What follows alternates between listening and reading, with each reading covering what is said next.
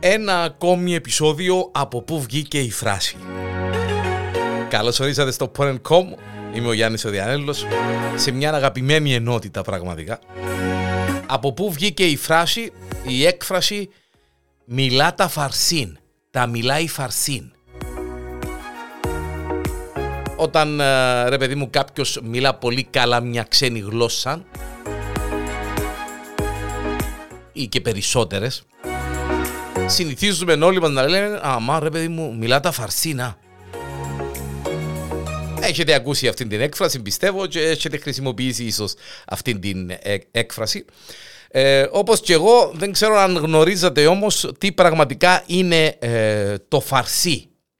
Φαρσί ονομάζεται η γλώσσα ε, φαρσί, φάρσι, ονομάζεται η γλώσσα που μιλούν στο Ιράν, στο Αφγανιστάν, το Αζερπαϊτζάν, το Τατζικιστάν, το Ουσμπεκιστάν και στη Νότια Ρωσία και δεν είναι άλλη από την περσική γλώσσα, φάρσι ή φαρσί. Απλά φαρσί ονομάζεται μόνο στο Ιράν, ενώ στο Αφγανιστάν λέγεται νταρί, ενώ στις χώρες της Κεντρικής Ασίας όπως το Τατζικιστάν και το Ουσβεκιστάν ονομάζεται Τατζίκ. Τατζίκ. Όσον αφορά στο γιατί ε, προέκυψε αυτή η έκφραση, όπως πάντα υπάρχουν περισσότερες από μια εκδοχή, τις περισσότερες φορές.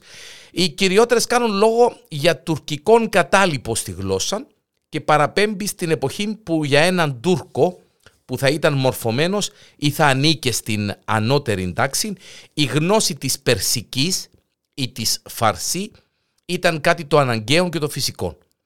Εξάλλου ήταν μια γλώσσα που μιλούσαν ιδιαίτερα στην Μικρά Ασία από τα αρχαία χρόνια με τους Ιώνες και τους Εολείς να την χρησιμοποιούν ε, τόσο στο εμπόριο ε, και όχι μόνο ή για να επιβιώνουν όταν οι Πέρσες τους κατακτούσαν.